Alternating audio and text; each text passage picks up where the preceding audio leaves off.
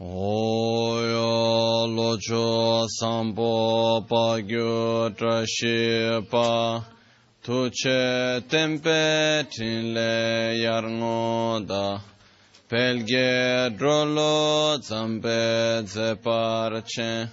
Palden lame shabla solvade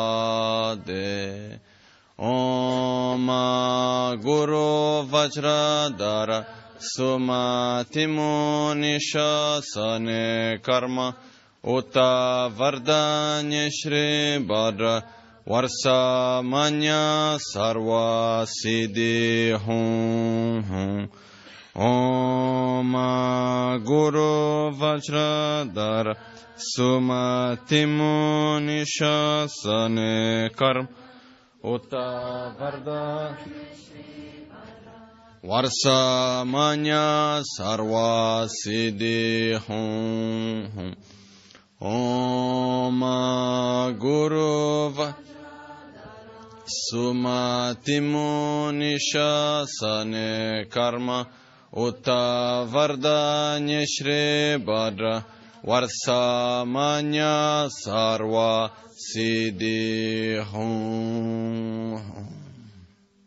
ke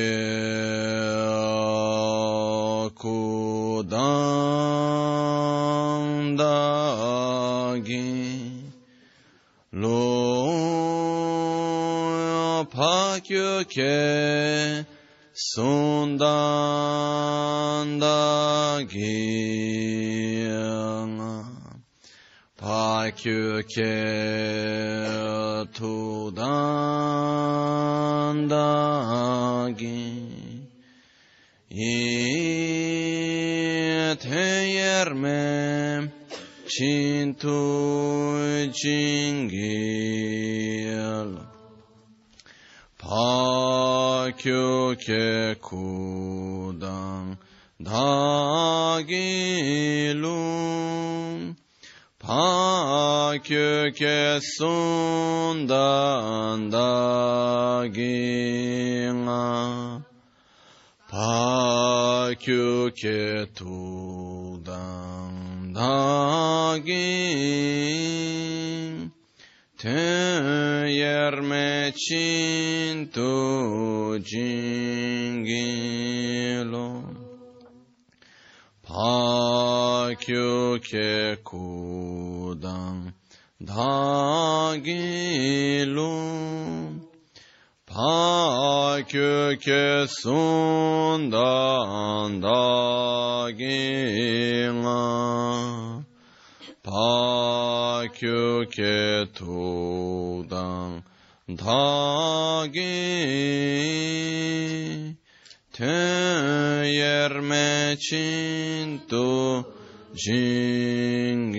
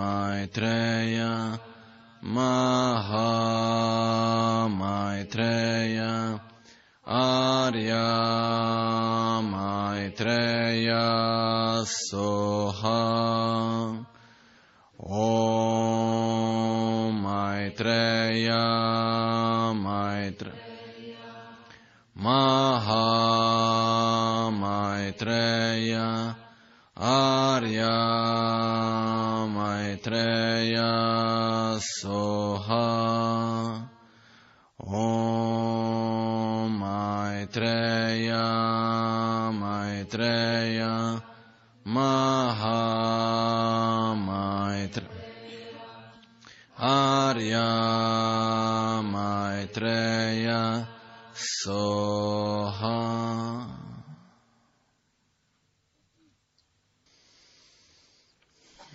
Buonasera.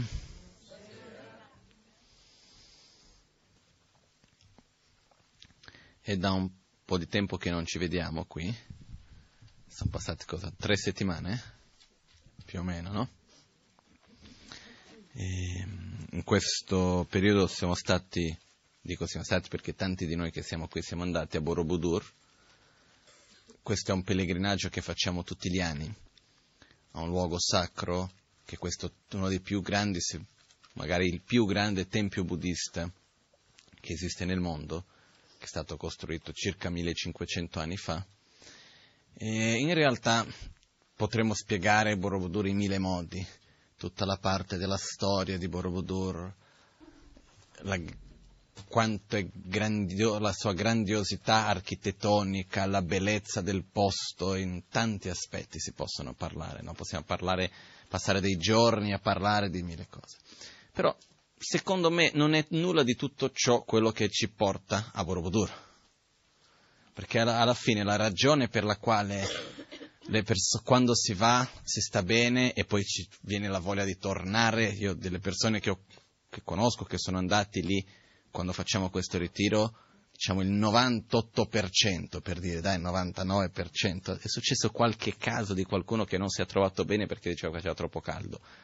Al di là di quello, è proprio la reazione è sempre la stessa, è quella di dire guarda, sono sette giorni, dieci giorni che sembro, sento di essere nel paradiso, poi torno al pianeta Terra quando torno qua, no? Per dire più persone mi hanno detto le stesse cose. Però quello che è la bellezza non è il fatto, ripeto, del posto o di quello che accade, ma è qualcosa che in realtà si sperimenta quando siamo lì, che va al di là delle parole.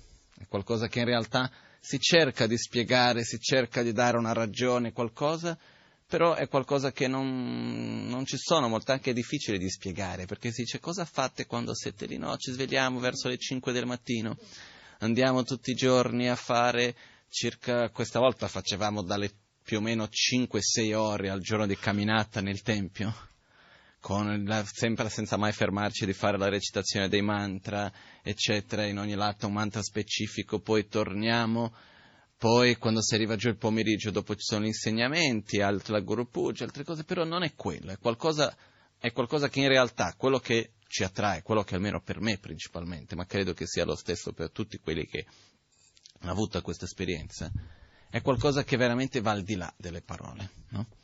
E oggi volevo parlarvi proprio di qualcosa che io credo, ma io sento, e che è estremamente importante per me. Potrei dire che è una delle cose che non potrei assolutamente fare a meno. Uh, è, è una delle cose che se riuscissi a trasmettere a chiunque, secondo me è una delle cose più importanti avrei dato. E che però c'è una difficoltà che è qualcosa che è molto difficile di mettere in parole. Quindi cercherò di mettere un po' in parole, ok? Perciò faccio qualcosa che per me è già abbastanza, come posso dire, un po' una sfida. Nel senso, prendere qualcosa che io stesso non so che nome dare, non so in che modo poter mettere in parole, però che lo vivo. Perciò volevo, è un qualcosa di quale la Magancia negli ultimi tempi ha parlato spesso, in particolare negli ultimi giorni, che mi ha fatto ricordare anche oggi. Eh, come sapete alcuni di voi, la Maganchen in questa ultima settimana non è stato molto bene di salute, ha avuto un'intossicazione alimentare in viaggio, tornando, però adesso già sta bene. Quindi volevo comunque anche ringraziare tutti quelli che hanno fatto le dedicazioni, eccetera, diverse dediche per la sua salute. E comunque adesso sta bene che sta riprendendo un po' le forze, dopo una settimana a letto con diarrea, febbre e tutto il resto, piano piano si sta riprendendo le forze, però adesso sta bene comunque. Okay? Venerdì parti per il Brasile, perciò è già è a Pasqua e di ritorno, perciò è già, è già in forma. Uh, comunque, da dove cominciare a parlare di qualcosa per la quale non ho parole per dire? È un po' difficile, però si trova il modo. Innanzitutto, noi di solito ragioniamo in due me- modi diversi, ok? Questo in generale nella vita. Ci sono delle cose che quando noi li facciamo, quando noi ci relazioniamo con le persone, momenti che noi viviamo e cose che lo facciamo con la testa. Abbiamo una ragione ben chiara del perché lo stiamo facendo, lo capiamo, eccetera, eccetera, e facciamo seguendo la nostra ragione. Ed è una parte. Poi c'è un'altra parte che in realtà non viene dalla testa, viene dal cuore, viene dalla pancia. Sono dei sentimenti, sono delle cose che noi facciamo, che in realtà abbiamo una attrazione verso quello, abbiamo qualcosa, una forza che ci spinge, che in realtà non è collegata direttamente, necessariamente, con una ragione logica del perché devo fare questo piuttosto che quell'altro. Certe volte, poi dipende da ognuno di noi, io sono uno che sono abbastanza logico in, in qualche modo, perciò è normale che c'è qualcosa che ci spinge dal cuore, dalla pancia, e poi dopo, che poi è diverso, quello che ci spinge dalla pancia e dal cuore sono due cose comunque diverse, però adesso le dividiamo in queste due categorie. Quello che accade è che cerchiamo di trovare comunque magari delle giustificative, no? Per dire, ah no, devo fare questa cosa perché c'è questo, perché c'è quell'altro. Cerchiamo di capire con la testa dei sentimenti più profondi che abbiamo, okay? che ci spingono a fare delle cose. Le cose che noi facciamo con la testa sono strane in parte perché ci diamo mille spiegazioni. Che cosa è giusto, che cosa è sbagliato, come devo farlo, come non devo farlo, eccetera, eccetera, eccetera. Però la ragione è molto delicata. Nel senso, la ragione, allo stesso tempo che la ragione è solida, è molto debole. Perché la ragione si basa su punti di riferimento. Quindi io posso fare tutta, seguire tutto un percorso logico, però se poi il mio punto di riferimento cambia, tutto quel percorso logico non sta più in piedi. In altre parole, se io, io ho bisogno di alcuni punti sul quale appoggiarmi per qualunque concetto, ragione logica, se quei punti non sono solidi o cambiano dopo, cambia tutto quello che c'è dopo. No? Questo io ho visto tantissimo, quando ho studiato la filosofia buddista in monastero, il primo anno e mezzo, due anni quasi, era solo la logica. Prima si, si studia cos'è una ragione logica corretta, cos'è una ragione logica scorretta, come si fa a fare il dibattito, eccetera, eccetera. No? Una, una, come si fa a fare una giusta eh, argomentazione. È un argomento che ho studiato tantissimo, anche se non è il mio preferito, però l'ho studiato tanto perché è importante. E, e quello che è accaduto, io più volte, è successo con me, io ho visto diverse volte anche con altre persone.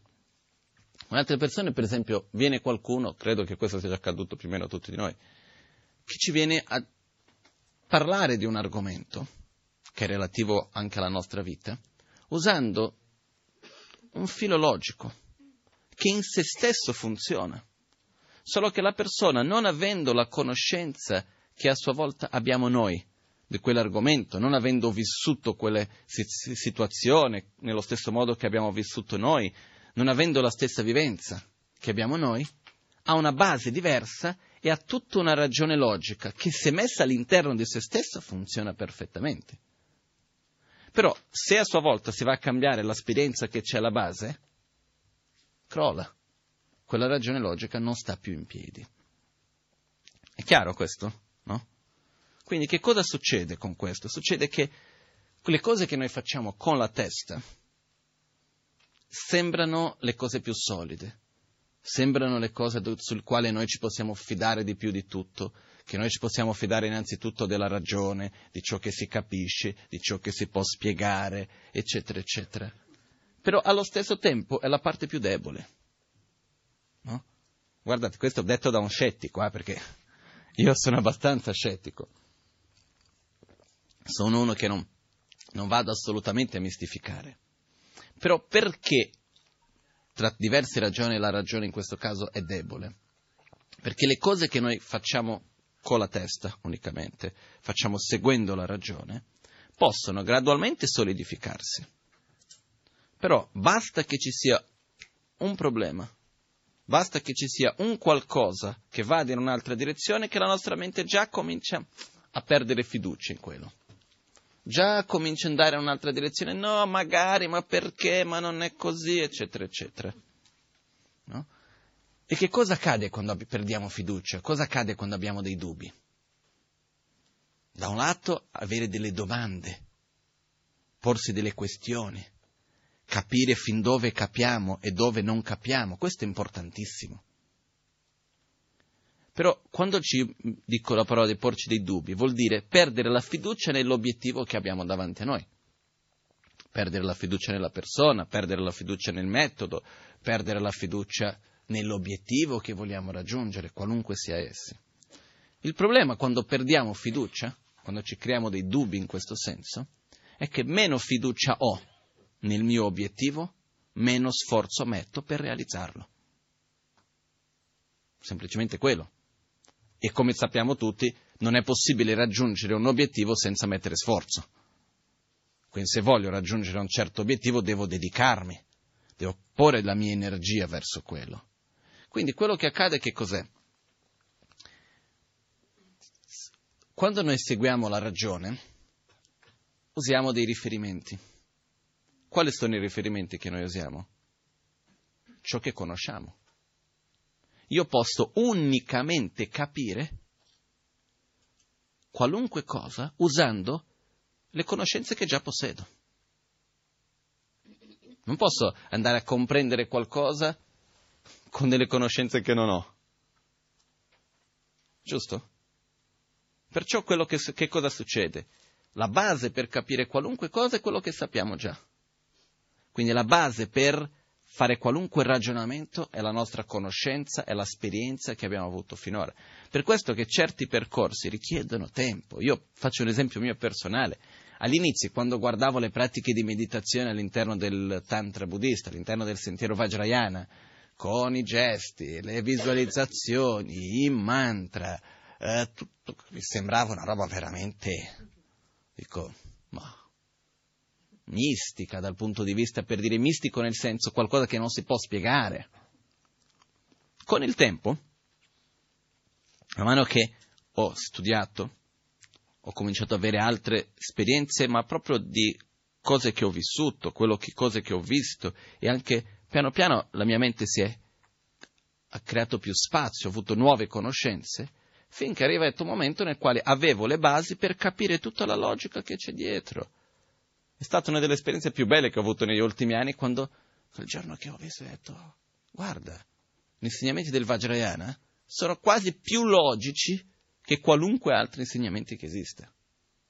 C'è tutta una... E perché non riuscivo a capire quella logica prima? Perché non avevo le basi.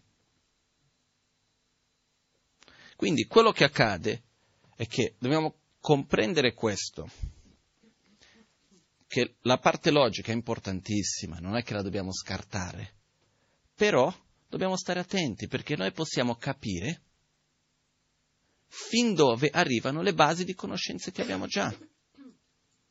Se io vengo e cerco di spiegarvi che come è, che ne so, diciamo che nessuno qui abbia mai mangiato, vediamo qualcosa che penso che pochi abbiano mangiato,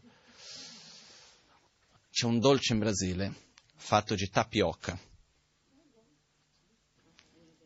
che è una cosa molto buona, che non è che c'è qua in Italia più di tanto.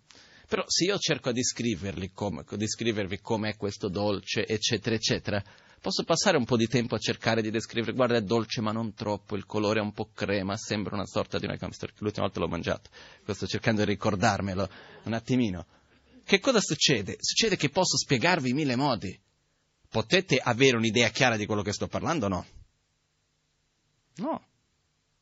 Perché? Perché non avete avuto quell'esperienza, non avete la base per poter comprendere quello. È la stessa cosa che se viene qua, che ne so, anche da un punto di vista logico, teorico, se viene qualcuno a parlarmi qua, che ne so, di matematica avanzata piuttosto che di qualunque altra cosa che io non ho la conoscenza, mi dice mille cose e io non capisco nulla. Non è che lui non abbia avuto una, una logica, una ragione giusta, non sia stato chiaro in quello che ha detto, è stato chiarissimo, solo che io non ho le basi per conoscerlo, per capire. Ok? Con questo, che cosa ci fa vedere innanzitutto? Che la nostra conoscenza in parte è abbastanza limitata. Quando io vedo qualcosa che accade, che un altro sta facendo, quando io vedo una situazione, io posso giudicarla con le esperienze che ho avuto finora, con le conoscenze che ho, ma non potrò mai giudicare che veramente che cosa passa nell'altro, il perché l'ha fatto, che cosa sta accadendo nella vita dell'altro, perché non ho quelle esperienze, non ho quella base. Quindi che cosa accade però? Noi spesso abbiamo un'arroganza nel pensare che possiamo giudicare perfettamente ciò che accade fatto dagli altri, come gli altri vivono la loro realtà e il mondo, e il perché e come fanno le cose, usando unicamente i riferimenti delle nostre proprie esperienze e conoscenze. Ok? Addirittura arriviamo a voler giudicare i sentimenti degli altri basandosi nelle azioni che, che, vediamo gli altri fare, però basandosi su, su che cosa? Ah, vedi, lui ha fatto questo, ovviamente perché quella, quella, quell'altra ragione. Perché? Perché la mia esperienza personale è quella. Però chi ha detto che sia la stessa dell'altro? Chi ha detto che abbia le stesse basi? Ci sono tante cose che possono essere diverse. Quindi questa è una prima parte, non era questo il punto che volevo parlare, eh? questa è solo una... Mm, per aiutare ad arrivare al secondo punto per aiutarci prima, la prima parte è questo, capire la parte della testa. Che ripeto, è importante, però dobbiamo essere cauti, dobbiamo essere umili. Più cauti intendo dire a, a vivere con una certa umiltà. Per me a vivere con una certa umiltà non vuol dire essere inferiore all'altro, ma vuol dire riconoscere che io, il modo come io vedo il mondo che mi circonda, il modo come io posso giudicare, perché è inevitabile che finiamo per giudicare gli altri per il quanto che ci sforziamo a non farlo. Comunque finiamo a giudicare per dire, ah guarda, questo ha fatto piuttosto che...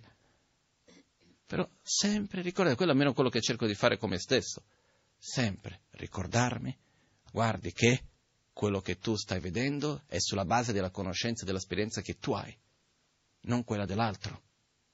Quindi, già questo mi porta a una cosa che io non posso mai dire l'altro ha fatto questo perché senti questo o è quello. A me così mi pare, poi quello che sia veramente non, non, non, non posso dire.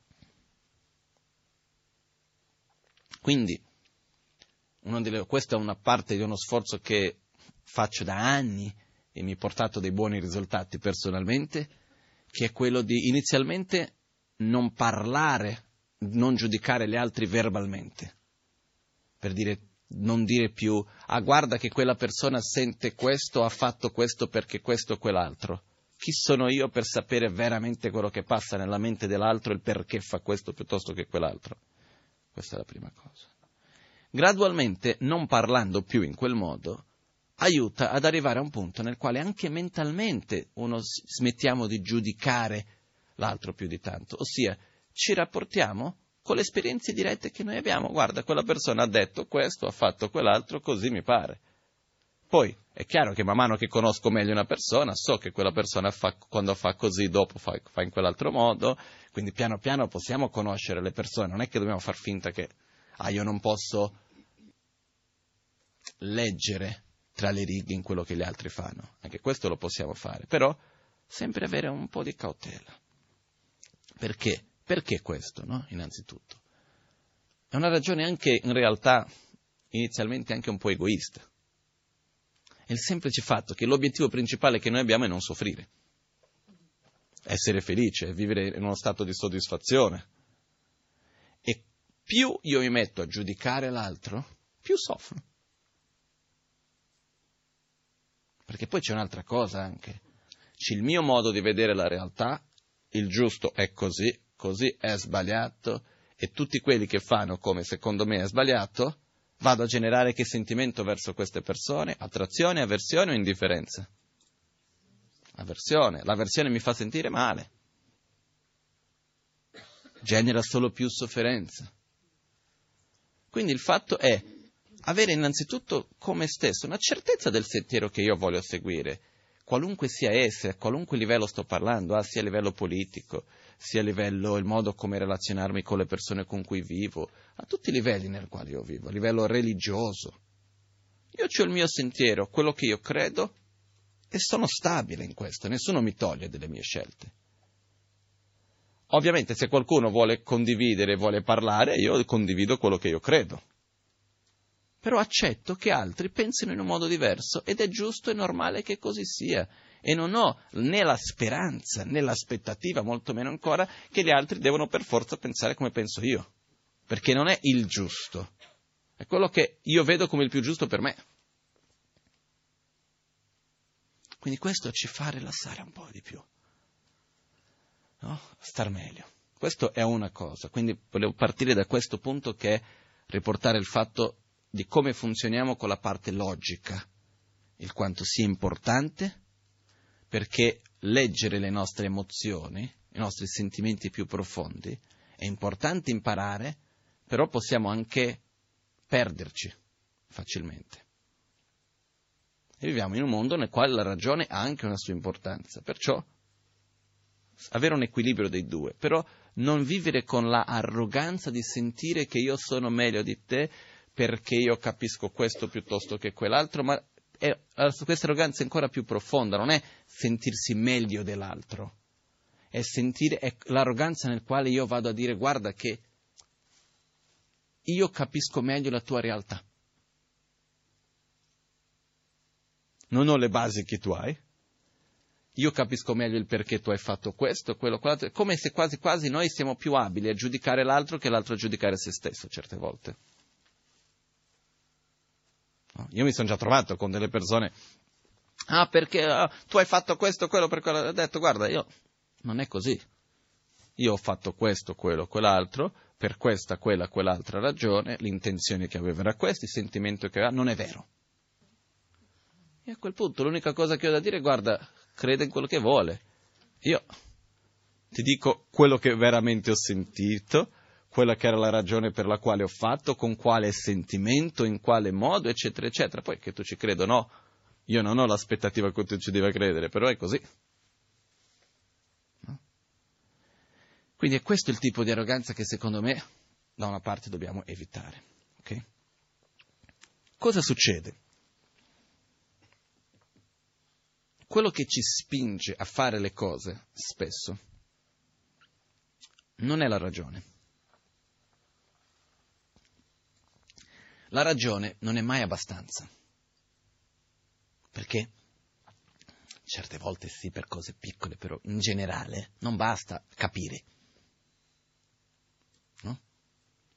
Abbiamo bisogno del desiderio, dell'avversione, di sentimenti più profondi per farci muovere.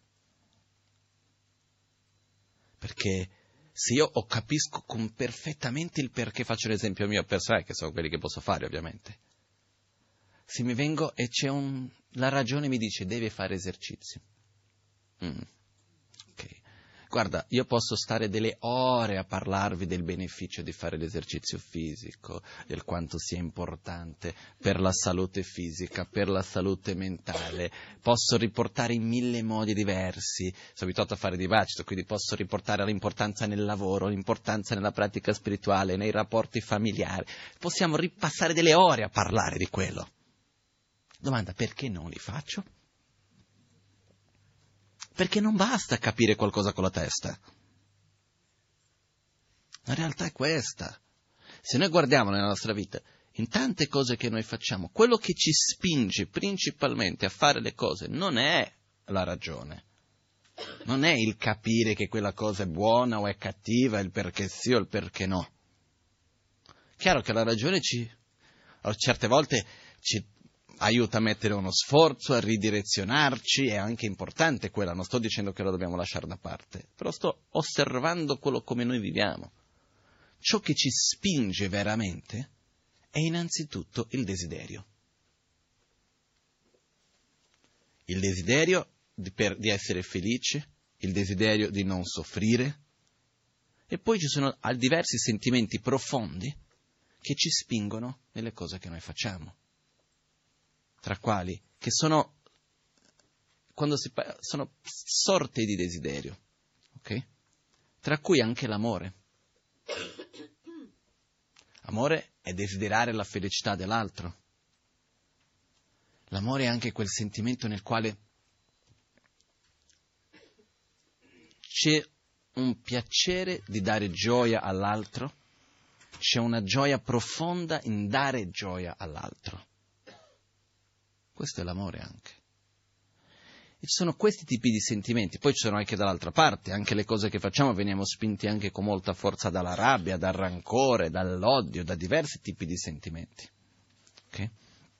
Quindi certe volte facciamo delle cose e la ragione dice non si deve fare per questa, quella, quella ragione, riusciamo a smettere? No. Perché? Perché non basta la ragione.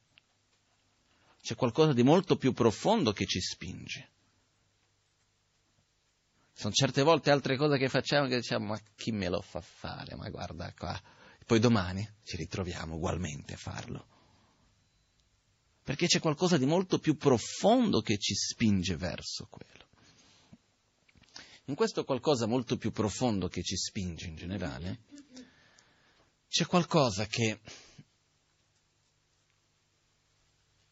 non è solo importante, ma è abbastanza essenziale in particolar modo per me nella mia vita, in particolar modo nel mio sentiero spirituale, ma io credo che non, non si può distinguere più di tanto una cosa dall'altra, che è quello che spesso la Magancia chiama di trovare il gusto, che è, è un po' come, c'è una differenza, no? Di mangiare qualcosa perché ci fa bene alla salute, sai? Questo piatto ti fa bene la salute, o questa frutta ti fa bene la salute, per questa, quella, quella ragione la devi mangiare, per questo però non mi piace. E mangiare la frutta perché quanto è buona, lo voglio, mi piace, non mi importa se, che ne so io, se fa bene, se non fa bene, il perché, da dove viene la frutta, quale, quante calorie c'ha, non c'ha, che vitamina ha, non mi importa tutto quello, mi piace. È diverso, no? Poi, quando mi piace, se vado anche a sapere il perché fa bene tutte le cose, ok, è un in più. Però quello che mi spinge è qualcosa che è più profondo. La stessa cosa avviene anche col nostro percorso spirituale. Lo stesso sentimento abbiamo anche verso le persone. La stessa cosa succede addirittura riguardo anche alla stessa filosofia. Questo è qualcosa che è la priorità. La priorità è saper mantenere questo gusto, questo piacere, che è una sorta di attrazione che abbiamo e che allo stesso tempo è anche un amore che abbiamo. Perciò, come detto prima, è qualcosa che è difficile di mettere in parole. È un sentimento che ci viene dal petto, ci viene dal cuore, un sentimento che quando diamo spazio per coltivarlo, diamo spazio perché possa esistere bene, ci sentiamo proprio bene. No? Almeno per me in quel momento, sai, non, non, non c'è bisogno di nient'altro, questa è la cosa importante. Che cosa succede però? Inizialmente abbiamo questo sentimento che non sappiamo disting- descrivere bene, non sappiamo dove mettere, che cos'è, che cosa non è, in particolar modo anche perché, perché quando abbiamo un sentimento verso il nostro sentiero spirituale, è la stessa cosa che accade in Occidente spessissimo quando si parla del rapporto che abbiamo con la nostra guida spirituale, con il nostro maestro spirituale, che di solito si fa un gran casino spesso. Perché? Perché nella nostra cultura, se io ho attrazione verso qualcuno, chi può essere questa persona? O è il mio padre o mia madre, o è un amico, o è un fidanzato o fidanzata, più o meno marito. Che altra categoria c'è di persone verso cui ho attrazione? Figli? Familiari? Quindi che cosa succede all'inizio? Si cerca sempre di mettere il maestro spirituale in una di queste categorie. non mentalmente, però cerchiamo di adattare. Quindi si comincia a relazionare con maestro come un padre, c'è chi lo si relaziona come l'amico, però non è un amico. È il padre, ma non è neanche il padre. C'è chi si relaziona un po' come il fidanzato, un po' come il marito, che, che ne so io, ognuno in un modo diverso, ma la realtà è che è qualcosa che va al di là di tutto ciò, perché non è questo tipo di rapporto. Quindi quello che succede è che quando noi abbiamo un sentimento profondo verso qualcosa, è qualcosa di bello, qualcosa che ci piace, qualcosa all'interno del quale noi ci sentiamo bene. Cosa succede? Visto che ci piace, vogliamo mantenere, no? Vogliamo aumentare, vogliamo che ci sia sempre quel sentimento. E a questo punto cerchiamo di afferrarlo. E lì ci freghiamo. È come se volessimo creare le regole di cosa devo fare perché quel sentimento rimanga. Non so se è, è un po' questo, che ne so io, se io sto bevendo l'acqua che mi piace, bevo l'acqua non perché fa bene o quel quattro, che mi piace. Mentre la sto bevendo, sento quella gioia, sento quel piacere, ma invece di godermi il piacere e basta, di lasciarmi andare, perché mentre io sto godendo il piacere, se io non devo avere la mente né verso il passato né verso il futuro, devo essere presente in quel momento presente, vivere quella sensazione e basta. Invece cosa facciamo? Ah no, ma l'acqua sta finendo. Ma domani potrò avere di più? E come si fa? E come potrò avere? Assieme a è costata un po' tanto l'acqua, come dovrò fare dopo per giustificare i soldi che ho speso? E di questo e di là? Quindi che cosa succede? Nel momento nel quale io sto lì bevendo l'acqua e comincio a cercare di aggrappare, no? di afferrare quel piacere e cercare di mantenerlo e ripeterlo, eccetera, eccetera, cosa succede? Lo perdo, in gran parte. Perché un qualcosa che lo sentivo non con la testa, cerco di sentirlo con la e finisce non è che finisce completamente, però è molto diverso una sensazione, una sensazione quando viviamo un, un, piacere di qualunque tipo sia essi. A livello della pratica spirituale, quante persone non mi sono già venute a dire guarda ho avuto questa esperienza bellissima mentre stavo meditando, mentre facevo la preghiera, mentre ero in pellegrinaggio, durante un'iniziazione, qualcosa, però quando la voglio ripetere non riesco poi dopo cerco di trovare, quando l'ho vista e voluto cercare di afferrarla, è svanita, un po' come l'arcobaleno, che quando è lì è bellissimo, è affascinante, però vai a cercare di prenderlo.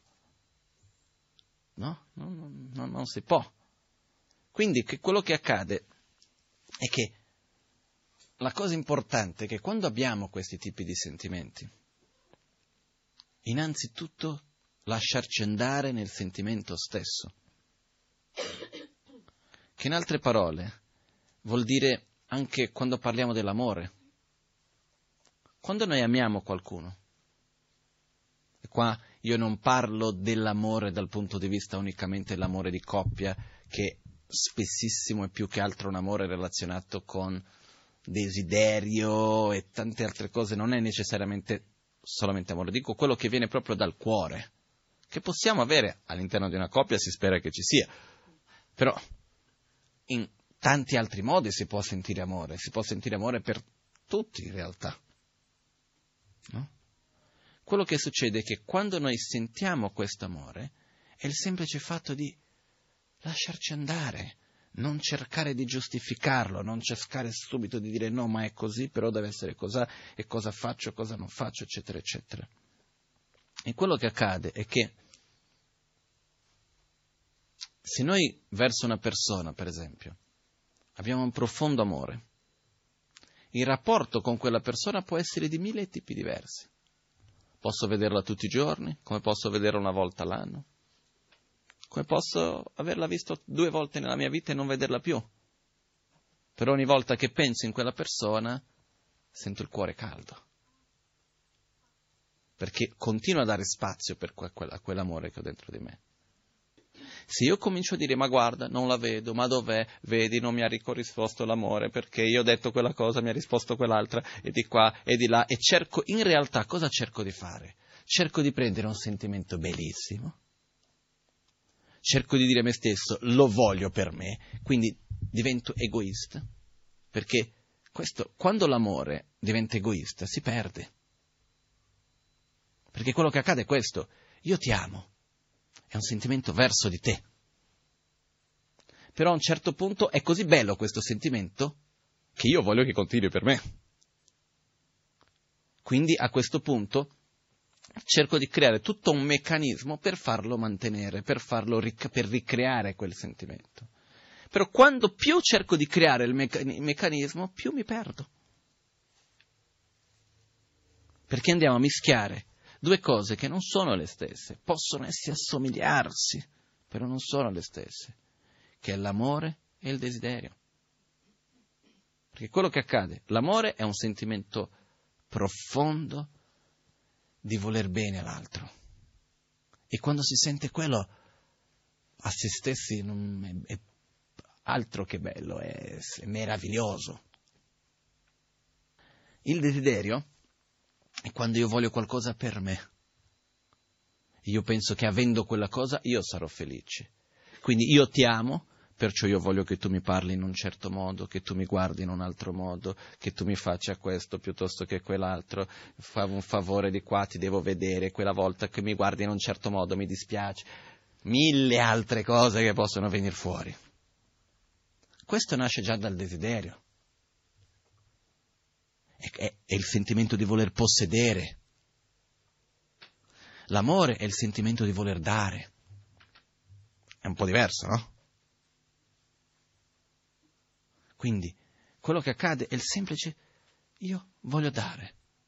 La cosa bella è, se noi ci lasciamo, diamo la priorità a questo sentimento, per esempio con una persona, io ti amo, punto. Poi, possiamo vederci in mille modi diversi, possiamo vederci tutti i giorni, una volta all'anno. Faccio l'esempio, io con mia madre. Certe volte dicono, ma come? Io ho un rapporto ottimo con mia madre e con mio padre. Con mia madre ci parliamo una volta ogni tre mesi, se molto. Ci parliamo quando c'è bisogno ed è come se siamo stati dieci ore il giorno prima a parlare. Il sentimento rimane esattamente lo stesso sempre, indipendentemente dal fatto sia io che lei ci annoiamo a morte di stare lì a raccontare quello che non ha fatto quello che non ha fatto, ma perché, ma come la giornata, dove sei andato. Ci annoiamo in queste cose. Ci, lei mi chiama per parlare che lei è psicologa, quindi ah no, ma lì secondo la filosofia tu cosa pensi? Discutere di queste cose qua, o di cose pratiche che ci siano, però alla fine il sentimento rimane quello. E non è perché non ci sentiamo per tre mesi che, ci sia, che cambi qualunque cosa nel sentimento che abbiamo uno verso l'altro. Dalla mia parte posso parlare al 100%, no? Ma credo anche dalla sua, quello che io vedo, quello che si corrisponde. Quindi quello che succede innanzitutto è questo sentimento. Prendiamo per esempio, come esempio prendiamo l'amore verso una persona se io do priorità all'amore che ho verso quella persona, poi dopo il modo come io mi relazionerò con la persona fisicamente, ossia quanto spesso la vedo, in che modo la vedo, eccetera, eccetera, sono dettagli. Questo rimane una parte secondaria. Voglio specificare che è molto importante pensare a questo che sto dicendo in un modo ampio. Eh? Non stiamo lì fissi, ah, il fidanzato, la fidanzata, sì, però se non lo vedo per delle settimane, poi dopo sto male. Non stiamo lì fissati sul rapporto di coppia. Apriamo un po' la mente verso tutti i rapporti che noi abbiamo. Ok? Quindi, questa è una cosa. Lo stesso tipo di sentimento si ha verso il nostro proprio, più che, come si posso dire, è ancora più chiaro dire che, quello che era la cosa che dicevo prima, che, per la quale è difficile di trovare la parola giusta, che volevo dire che per me è così importante, però magari riesco in qualche modo. È quello che potremmo chiamare l'amore verso la vita stessa. No? che è qualcosa veramente incredibile, qualcosa che va al di là. Che cosa vuol dire questo amore verso la vita stessa? Non è l'attaccamento verso la vita, non devo morire. Non è quello. Non è dobbiamo proteggere la vita, non è, non è in quel senso lì. Ma è l'amore verso un obiettivo che abbiamo in questa vita. È l'amore verso questa possibilità che abbiamo di fare qualcosa di bellissimo.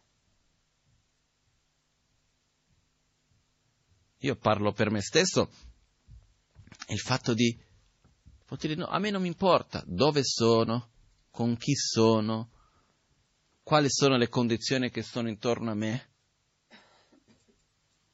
L'obiettivo che ho, l'amore che ho verso la vita, quindi di dare la vita è quello che c'è intorno a me.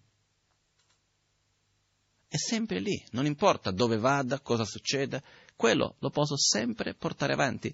Il resto è un dettaglio.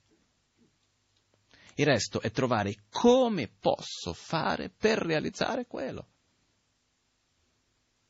Quindi, se riusciamo a mantenere questo, che certe volte uno può perdere un po', certe volte siamo capaci di perderci in certe cose che mi chiedo, ma come siamo capaci? Certe, si, non so se si può dire in italiano, piccolezze, no? Certe stupidaggini, certe fesserie, una cosa proprio a un livello, no? Siamo lì, da una, da una parte c'è tutto quel tavolo pieno di cibo bellissimo, siamo lì a perderci con le bricioline Quindi, che cos'è? Quando è che ci perdiamo per questo? Quando abbiamo davanti a noi un'opportunità meravigliosa di aiutare gli altri, di dare amore, che è il miglior modo per dare amore anche a noi stessi, di poter crescere, di poter essere una persona migliore, di poter fare tantissimo. E stiamo lì fermi, no, perché quello mi ha detto perché questo, perché mi manca quell'altro, perché guarda che c'è questo, perché guarda che c'è quell'altro, no, perché c'è, sai, nella telenovela che c'è stato questo, piuttosto che c'è... Svegliamoci. No? Io, io vedo, certe volte non lo so, guardo un po' e mi sembra che viviamo in una società nella quale che non è solo questa società, per dire la verità, questo non mi piace stare a criticare questa società come se un'altra fosse diversa. È un po' quella nella quale noi stessi uomini viviamo. Per questo che il buddismo è completamente controcorrente. Perché va contro quello che è il modo normale di vivere in generale. Perché la normalità qual è? Si perde. E con questo non voglio dire che le altre religioni fanno schifo, è solo il buddismo, assolutamente no. Però la normalità in generale che cos'è? Perdersi in piccole cose. No? La vita gira intorno a piccoli eventi che stanno lì momentanei. Se non fosse così, non avrebbe tanto, tanto successo il nuovo modello di questo e di quell'altro, la moda, per esempio. Ma chi me ne frega a me del colore di quest'anno? Ma quanti colori esistono? Dobbiamo stare a rigirarli ogni, non lo so, quanti anni abbiamo per rigirare tutti i colori? Voglio dire, per me personalmente, scusate se posso offendere la moda, però è così effimero certe volte. Perché pensarsi che stare lì, come posso dire, a perdere una quantità di tempo, di energia, per cose che non ci portano assolutamente da nessuna parte. Che cosa intendo dire queste cose? Sono cose che cominciano e finiscono lì in se stesse. Poi è possibile fare, usare la moda in un modo positivo? Assolutamente sì. No? Se noi prendiamo, che ne so, se guardiamo nelle tanche, no? La moda dei bodhisattva, no? Che sono, che hanno sei tipi diversi di gioielli, eccetera. Ogni cosa, per, anche i monaci, perché che devono vestire in un certo modo? Ogni cosa ha un suo significato. Non è solo perché è bello. Per esempio, se prendiamo le divinità, hanno sei tipi diversi di gioielli. Rappresentano che noi ci dobbiamo adornare con pazienza, moralità, concentrazione, sforzo entusiastico, generosità e saggezza. Ha un significato, è come perciò il fatto di Per dire, la moda in se stessa non è una cosa per me cattiva, non c'entra niente, dipende come la usi, cosa, cosa fai con la moda, come tutte le cose. Ma il punto che voglio, che porto in questo momento, è il fatto che noi spessissimo ci perdiamo in cose che stanno lì e cominciano e finiscono in se stesse. Adesso mi viene un esempio banale in questo momento nella mia mente. Un po' di tempo fa c'è stata lì la nave Concordia, no? Dopo che ho saputo la notizia una volta. No? Ho capito cosa è successo, tutto di qua, di là. Perché che ho bisogno di stare a riguardare per altre 1500 volte? Ma che mi facciano vedere, non, in, non è quello il punto, è che io devo stare lì a pensare e a parlare e dare tutta quell'energia, il tempo, eccetera, eccetera, spessissimo non per arrivare da qualche parte, non è che, ah no, dobbiamo stare più attenti alla sicurezza, facciamo qualcosa, no. È il parlare per parlare. No? Ed è purtroppo quello che ci piace di più. Ci piace, sto generalizzando, eh? Quali sono le riviste che vendono di più? Chi? Queste cose assurde, che solo di guardare la copertina già viene la nausea, no? Lasciamo stare aprire tutto, perciò Quello che voglio dire qui è, è come se noi stessimo a guardare piccole cosettine intorno e non riuscissimo certe volte ad alzare il volto e guardare più lontano, verso l'orizzonte. E ci perdiamo, la vita va avanti e stiamo lì, no perché queste cose... E soffriamo in un modo allucinante per queste cose ed è questa la cosa più, è un po' come si può dire, è quasi comica, no? È un po' una tragedia comica, se guardato da questo punto di vista, però è assurdo, perché non credo che ci sia nessuno qua che non abbia mai sofferto in un modo estremamente profondo per una cosa estremamente inutile. Questo ci accade. Ovviamente una delle cose che ho imparato è sofferenza non si giudica. Se io sto soffrendo perché, che ne so io, uh, non sono riuscito a comprare le ultime scarpe perché era finito i saldi di quel modello lì che volevo, è sofferenza. Anche se per me sembra una cosa completamente inutile, dico ok, ma c'hai le scarpe sui piedi, riesci a camminare, puoi prendere un altro paio, per dire. Però quello che accade è che sofferenza è sofferenza e sofferenza non si giudica. Però quello che accade dall'altra parte è che spessissimo soffriamo per delle cose veramente inutili. E con questo vedevo anche un po' il quanto che la nostra società oggi, oggi riflettevo, ieri in realtà riflettevo un po' su questo anche.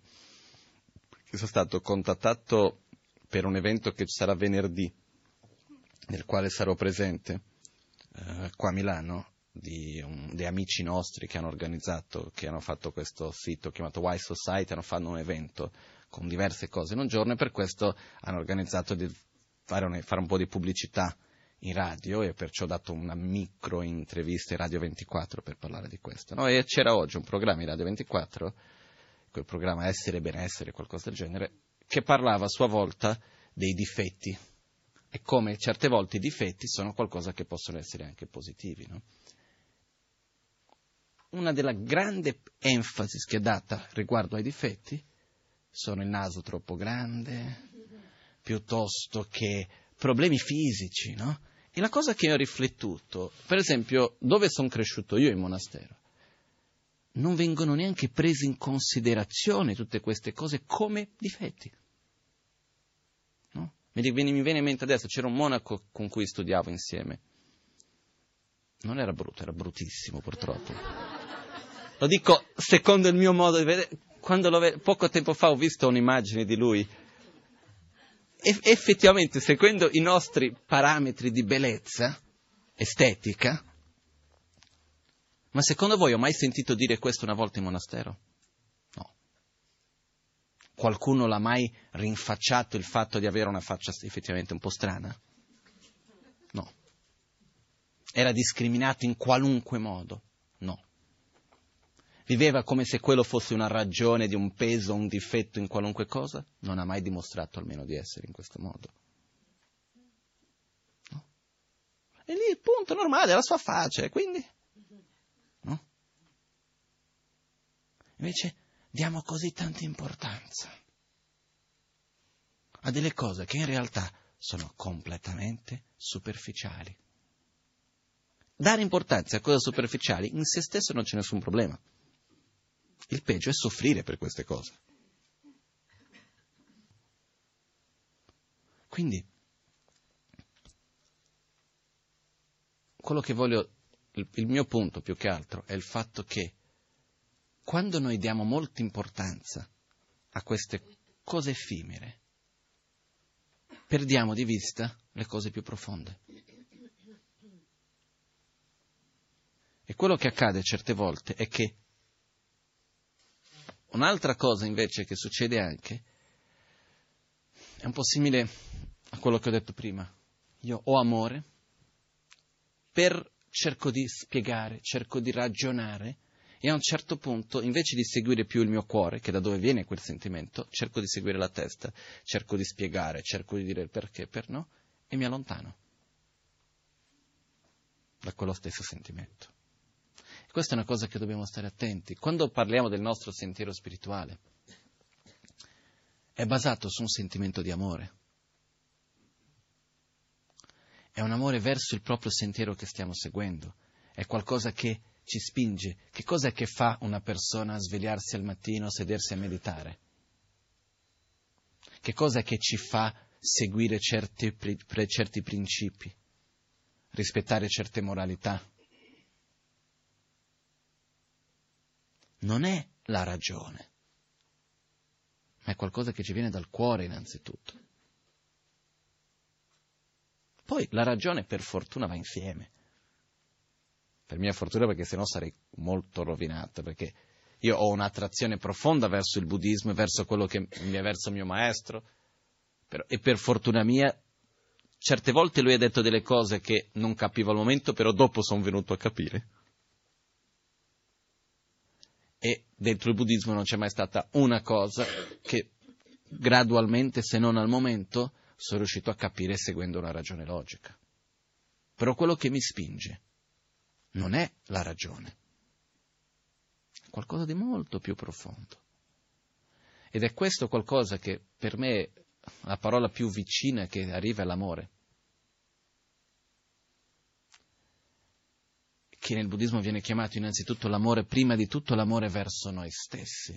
No? Se noi vediamo quando si parla quello che viene chiamato in altri termini anche rinuncia, che è rinunciare alla sofferenza e le cause della sofferenza, ma che in poche parole è innamorarsi dell'illuminazione, che in altre parole non è altro che innamorarsi di un io migliore e credere in quell'io migliore. Non è innamorarsi del principe azzurro, che tanto so che non esiste. Quindi rimango lì nei sogni da qualche parte. E questo qua è un altro punto anche che facciamo un po' di confusione.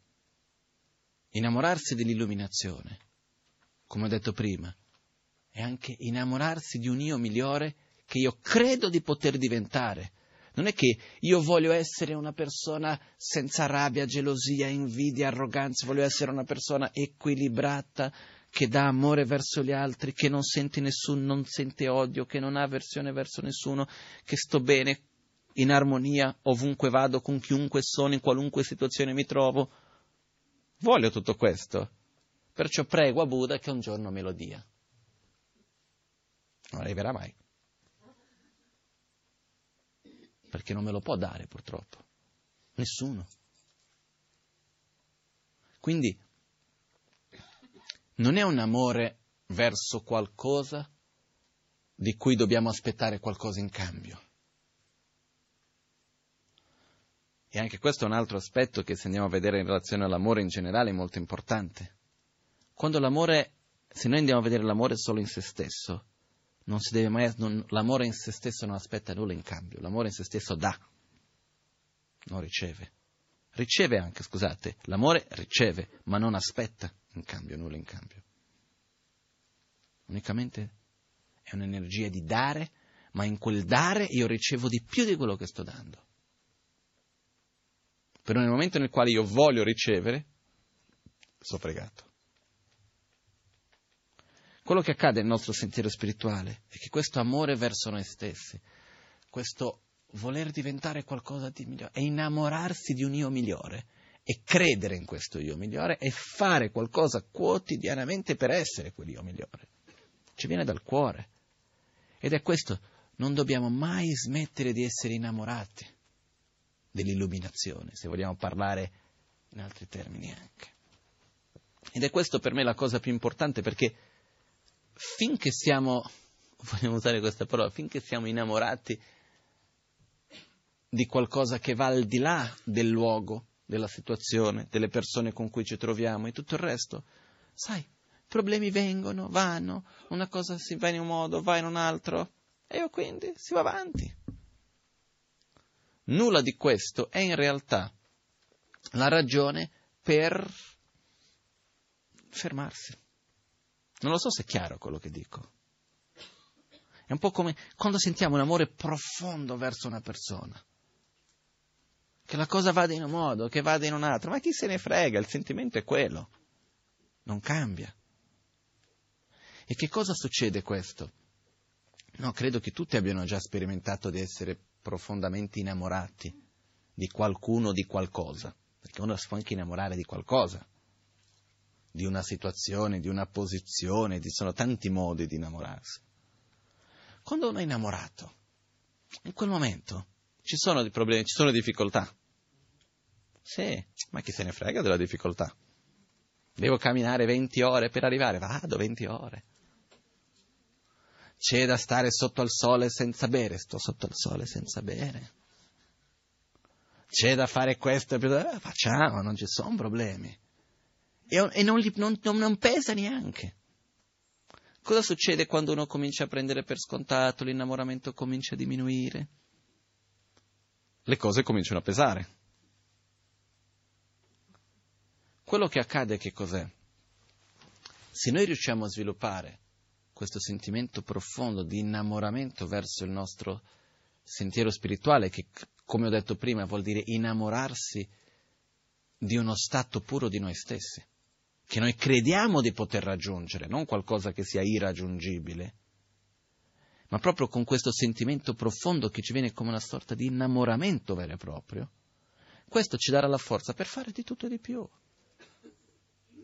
Questo ci apre un'altra visione, ci fa alzare la testa e guardare verso l'orizzonte e non stare lì a preoccuparci delle piccole cosettine che ci succedono davanti, sotto i piedi. Chiaramente li dobbiamo risolvere, però sono dettagli. Okay? Quindi una delle cose che dobbiamo, se l'abbiamo mai avuto, non lo dobbiamo mai perdere. È questo innamoramento, è questo gusto, è questo amore. Se invece non l'abbiamo mai sentito, è qualcosa che dobbiamo come minimo aprire la nostra mente per sentire, direzionare la nostra mente per avere questo sentimento. E spesso è qualcosa che non ha parole. No? Quindi, una, un'altra cosa importante, ripeto, non dobbiamo cercare di afferrare l'amore, non dobbiamo cercare di giustificarlo, di spiegarlo, di possedere. Perché quello che accade è questo, nel momento nel quale io cerco di possedere ciò che amo, lo perdo. Non, la, non l'oggetto, ma l'amore stesso lo finisco per perderlo. Non so se è chiaro questo. Perciò, nel momento nel quale io voglio possedere ciò che amo, io perdo l'amore stesso. Il primo passo per perdere è quell'amore stesso. Quindi, perché questo? Perché il sentimento di voler possedere è un'attitudine egoista, è un'attitudine di voler prendere, mentre l'amore è un sentimento di dare. Sono contraddittori se stessi. Però quello che è importante capire è che quando si ama si riceve di più di qualunque altro modo. Per me, se io penso nella mia vita, io ho già avuto tutti i tipi di esperienze belle in tanti modi, c'è una vita molto fortunata per dire, non posso lamentarmi assolutamente di nulla. Però io ho un, non è, non è un problema per dire, però quello che succede è che i momenti più belli che ho vissuto, proprio di soddisfazione, di gioia profonda, proprio di piacere, di godimento più assoluto, è stato dando amore. Nel miglior modo che io posso, personalmente, che tramite il Dharma, tramite gli insegnamenti, trasmettendo quello che è più profondo e più importante. Questi sono stati i momenti più belli che abbia mai vissuto fin d'oggi. Questo, per fortuna, è qualcosa che posso continuare a fare, quindi mi dà grande gioia. Da un'altra parte, cosa succede? Che ne so, vado in montagna, dopo due giorni, mezza giornata, sono annoiato vado al mare, ok, sono entrato, mi piace tantissimo il mare, mi piace nuotare, mi piace proprio il mare, però dopo un giorno, due giorni, e adesso? Perché non mi dà? Non mi ha, la mia esperienza è quella. Non importa qualunque cosa che io faccia per il piacere sensoriale che posso avere, non si avvicina, ma neanche un tanto così, del piacere, del godimento, del dare amore in un modo più ampio. Questa è la mia esperienza personale. Quindi, eh, quello, lo dico questo, eh, in realtà questo è qualcosa molto personale, però non posso fare esempi di altri, no? Ma per dire che l'amore è qualcosa che ha un ritorno non piccolo, ma molto grande verso di noi. Però dobbiamo lasciarci andare, lasciarci portare dall'amore stesso, questo è importante. E ripeto, non è l'amore verso una persona o un'altra persona, è l'amore innanzitutto verso la vita. È l'amore verso la vita non solo mia, ma di tutti. Voler dare agli altri, voler aiutare, essere qua per dare. No, questa è una cosa che un po' di tempo fa abbiamo parlato, cioè qui, che se noi viviamo la vita non per prendere dal mondo, ma per dare al mondo, viviamo la vita molto meglio. Se noi guardiamo intorno, certe volte, eh, non lo so, quello che accade è che sembra proprio un mondo nel quale quello che tutti dicono io voglio. No? Siamo tutti a dire io voglio, siamo tutti a voler prendere. Poi, per avere, io faccio uno scambio. Però io non sto dando perché voglio dare, io sto dando perché voglio prendere e alla fine siamo tutti insoddisfatti. Io sono sicurissimo che se cambiassimo l'attitudine, invece del voler prendere, del voler dare, il mondo sarebbe completamente diverso e saremmo molto più soddisfatti. Molto più soddisfatti. Però io almeno, io sono, io credo nell'utopia dal punto di vista che io credo nel potenziale umano, io credo che possiamo fare i passi bellissimi, possiamo vivere questo mondo in un modo molto diverso. Però non è che sto aspettando che qualcosa cada. Io dico, faccio i miei passi, cerco di trasmettere quel che posso e poi vediamo, no?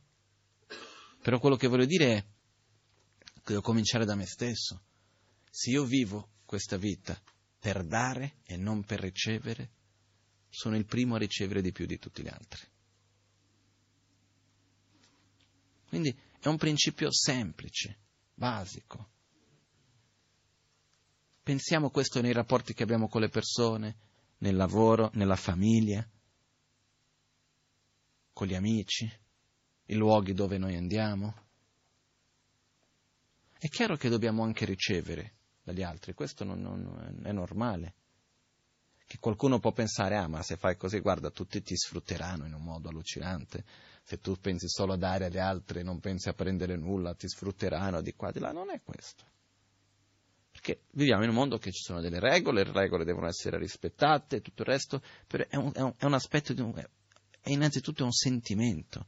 E quando io ho qualcuno davanti a me e chiedermi che cosa ti posso dare, non che cosa tu mi puoi dare.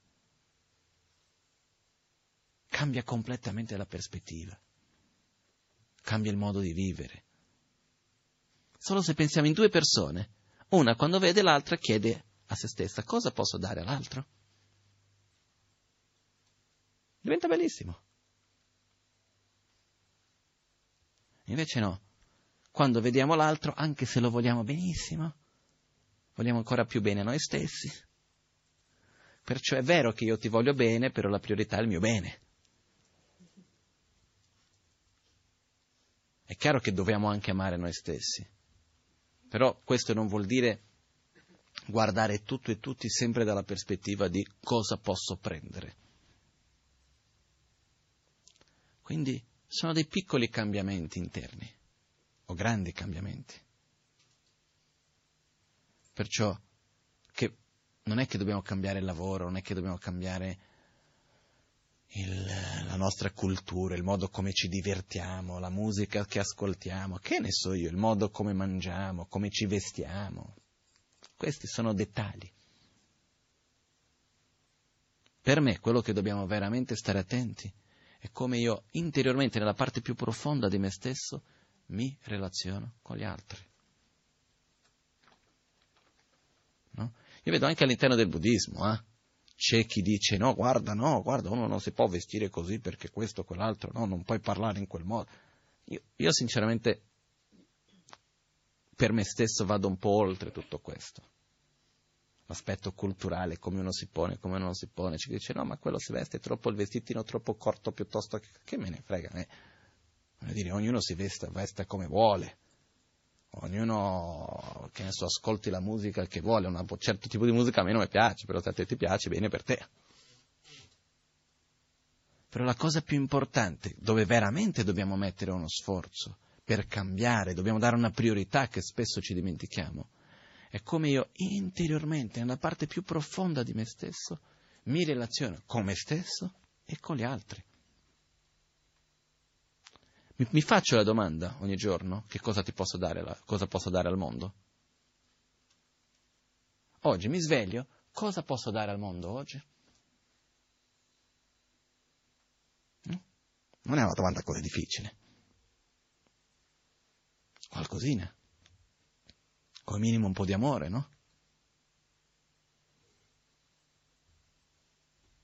Questo, vabbè, poi mi vengono altre cose in mente, adesso non entro nei dettagli perché sennò passiamo tutta la serata a parlare, perché poi ci sono mille meccanismi che noi facciamo, la difficoltà che abbiamo di dare, perché noi vediamo che viviamo in un mondo ingiusto, quindi perché io devo dare e a me nessuno dà? perché sono io che devo dare al mondo quando che da me tutti solo vogliono solo prendere e a sua volta a me nessuno ha mai pensato a me perché io devo pensare agli altri, perché fa bene a me stesso. Semplice. E poi c'è un altro punto, eh? Se io ho la vita che ho e mi è accaduto ciò che è accaduto fin d'oggi, è per una semplice ragione le cause e condizioni c'erano perché così fosse, punto. No, no, no, no, non c'è altro. Quali sono queste cause e condizioni? Sono infinite. Sono quelli che dipendono da me, sono quelli che dipendono dagli altri, sono quelli che dipendono da qualcuno che è vissuto mille anni fa. No? Basta vedere, è, è incredibile, no? Quando noi vediamo, per esempio, io sono brasiliano si vede in Brasile come tutta l'America del Sud. Esiste tutto un, come si dice in italiano? Pattern, un modello, diciamo, di comportamento e di, della società che nasce dal modello di colonialismo che abbiamo avuto.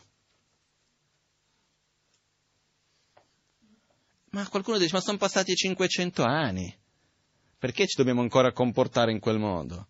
Perché siamo interdipendenti le cose si passano, cause e condizioni si vanno a creare. Per quello che dico, ci sono cose che facciamo oggi in un certo modo, situazioni che viviamo, che se noi andiamo a trovare ma qual è la causa specifica di questo, è qualcosa che è venuto lì dietro da qualche parte, chissà dove. Quindi se le cose sono avvenute nel modo come sono venute finora è perché le cause e condizioni si sono create perché così sia. Quindi è inutile stare a dire ma chi è la colpa, di chi incolpare, ma perché è giusto, non è giusto. Io personalmente non entro in questo merito più di tanto. Io vado a guardare quello che è giusto che io faccia oggi. Dov'è corretto nel mio comportamento? Qual è il modo corretto che io mi devo comportare? Poi è chiaro, se tu mi chiedi, quella persona sta agendo in questo modo, tu pensi che sia giusto o ingiusto? Io ti dirò quello che io penso che sia un'attitudine corretta o scorretta. Però poi, ah, ho lavorato per dei mesi e non mi hanno pagato, eccetera, è giusto? No, non è giusto. Perché ci sono delle regole, esiste una cosa che è la fiducia. Io ti ho dato fiducia che se dedicavo il mio tempo tu mi avrebbe dato in cambio un ricompenso materiale. Perciò se non l'hai fatto vuol dire che non stata, non hai rispettato la fiducia che ti ho dato. Quindi questo non è corretto. Però quello che accade è innanzitutto il fatto di dire ok, ciò che accade è perché cause e condizioni sono create, voglio che sia diverso, devo creare cause e condizioni diverse, punto. Questo. Rilassarsi un po' in tutto qua, ciò. Ma innanzitutto ricordarci che i vari problemi che abbiamo quotidianamente se noi veramente pensiamo, quando è stata l'ultima volta che abbiamo sofferto per un problema fondamentale? No? Ma la reincarnazione esisterà? Mm. No. Ma qual è il corretto comportamento? Non sto riuscendo a concentrarmi bene, perché di qua e di là? Ma com'è che i fenomeni sono impermanenti? Fammi capire. Ma quale sarà la corretta visione della realtà? Sto lì giorni a pensare, a farmi problemi. Ma quando mai? No? Siamo lì a guardare davanti a noi le piccole cose. Quindi quello che voglio dire è, ok, problemini, li risolviamo, va bene. Però, essere un po' più, come si può dire, orgogliosi nel buon senso della parola che orgogliosi non nel senso di sentirsi superiori agli altri, ma nel senso di riconoscere il proprio potenziale. Alzare la testa con un orgoglio positivo, che è quell'orgoglio di riconoscere il nostro potenziale. Alzare la testa e poter guardare più avanti. Anche, essere anche fiduciosi in noi stessi. Ma vuol dire innanzitutto andare al di là, di avere un orizzonte più ampio, come ne lo so, dei pesci che stanno sempre tutta una vita e crescono in un piccolo contenitore, no? In un vasetto. A un certo punto vengono messi nel mare e stanno sempre a girare nello stesso spazio. No? C'è, c'è molto di più. Questo. Ok? Quindi non so se sono riuscito a trasmettere quello che per il quale non ho ancora parole, però ho cercato in qualche modo di dare, di dare un po' di forma, di dare un po' di parole.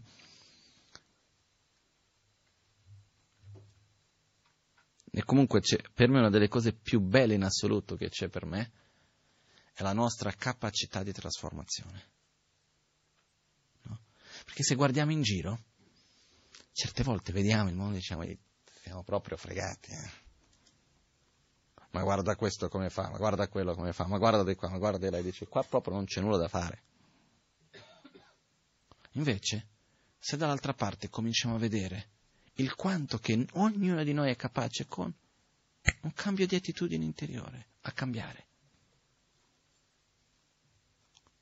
Ci vuole fiducia, ci vuole coraggio, ci vuole umiltà con noi stessi. Che siamo strani, eh? non so se vi siete mai accorti, ma certe volte sappiamo che un atteggiamento non è corretto, sappiamo qual è il modo giusto di comportarci con noi stessi e con gli altri, e non lo facciamo perché non vogliamo ammettere noi stessi che eravamo sbagliati. Quindi piuttosto continuo a rimanere sull'errore che ammettere che ho sbagliato. Dopo diciamo che non siamo pazzi, no? Vuol dire, perciò questo che dico umiltà vuol dire accettare che anche noi abbiamo dei nostri limiti, che anche noi che è normale sbagliare. E perciò riconosco che c'è un errore, andiamo, cambiamo, andiamo avanti. Ultima cosa. Insieme a questo, una cosa che è importante di capire è imparare, non solo imparare perché è una cosa che ci vuole tempo, mettere il nostro sforzo per vivere il presente cercare di vivere sempre di meno nel passato e nel futuro. Perché tanto ciò che esiste è quello che c'è ora qui. Più io vado a vivere nel passato e più io vado a vivere nel futuro, più, sembra strano dirlo, ma più piccolo diventa il mio orizzonte. Più sto qua a preoccuparmi perché questa cosa ma come di qua e di là, più riesco a rilassarmi in quello che sono in questo momento. Pum, vado oltre. È vero che ieri ho sofferto perché quella... Quando una persona viene mi sputa in faccia, ok? Uno viene, stai passando, dice ma perché tu po, ci sputa in faccia, ok? Passati dieci minuti, cinque minuti, che cosa è rimasto?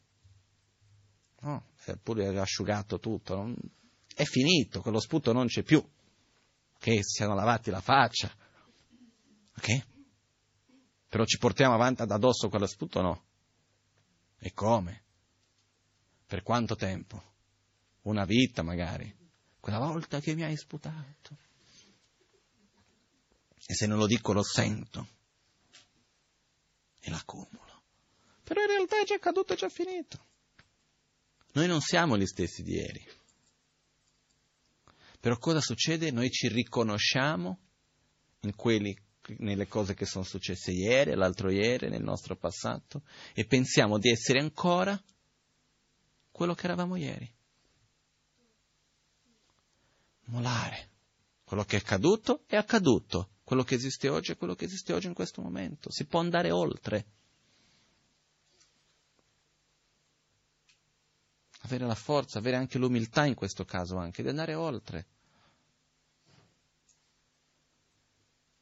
Perciò vivere il presente. Oh, che bello. No? E questa è un'altra cosa, cercate anche di fare questo quando abbiamo un piacere, qualunque sia essi. Che ne so, un bel paesaggio che vedo. Per esempio, quando è che io, io guardo un film, a me piace vedere dei bei film. Quando è che riesco veramente a vedere che mi piace? Quando io riesco a vedere il film e non pensare a null'altro. Sono lì presente nel momento presente. Quando riusciamo a fare questo, anche Tom e Jerry è bellissimo. Ci lasciamo andare dal carro e siamo lì. Invece può essere il film più bello del mondo. Se invece abbiamo la testa da una parte e dall'altra e di qua e di là, non ci lasciamo vivere il momento presente per quel che è, non, non, non entra. Quindi è questo anche, prendiamo qualunque piacere, bere l'acqua, vedere qualcosa di bello, sentire una bella musica, camminare, sentire l'odore della primavera, quel che sia, stare un po' sotto al sole, no? Per esempio, quell'attimo di avere il sole che ci viene sul volto, no? Al mattino che si esce quel sole è bellissimo, chiudere gli occhi, stare lì per 10-15 secondi, punto.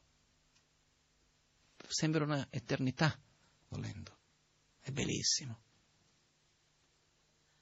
invece di essere sempre con la cosa che devo fare dopo, sempre con la mente lì, e questo e quell'altro. No. Ok, ho 5 minuti di pausa. Almeno mi devo godere quei 5 minuti, non che mi sto a lamentare che sono troppo, che sono pochi perché ho già fatto troppo, perché avrò tanto ancora da fare. Mi godo i 5 minuti, no? Perciò questo, cerchiamo di vivere il presente. Quindi questa è una sorta di un esercizio. Prendiamo le cose belle, le, le belle esperienze che abbiamo e cerchiamo di lasciarci andare in quel piacere, in quell'esperienza positiva. Ossia, ci concentriamo in quello, senza lasciare la mente verso una cosa, verso il passato, verso il futuro. Sono presente in quel momento, è una cosa bella, mi lascio andare in quello, punto. Ok? Va bene. Um, adesso, no, l'unica cosa in realtà che volevo solo richiedere a tutti è di tutto questo che ho detto oggi, in altri momenti anche, se c'è qualunque cosa che pensate che possa essere di beneficio, fate un po' di sforzo per metterlo in pratica. ossia ci ricordiamo una volta, due volte, tre volte, perché se no, sai, sentiamo un bel momento, ah che bella cosa che l'ama detto, mi è piaciuto. Poi passa il tempo, è successo, torno a casa, c'è questo e c'è quell'altro, e c'è di qua e di là. Ok, è finito lì, è stato un bel momento. Invece, a me, che vi piaccia o non vi piace, che sia un bel momento, no, chiaro sono contento sia un bel momento, ma non è quello importante. Che io vi stia simpatico o antipatico, non mi può fregare di meno, per dire, non è quello importante. La cosa importante è che se c'è qualcosa che io posso condividere, che possa essere di beneficio, che potete usare questo in qualunque modo. Non c'è copyright, usate come volete, quando, come, tutto, a qualunque orario. No? Per dire, questo è una cosa importantissima per me, perché è la ragione per la quale sono qui. Ok?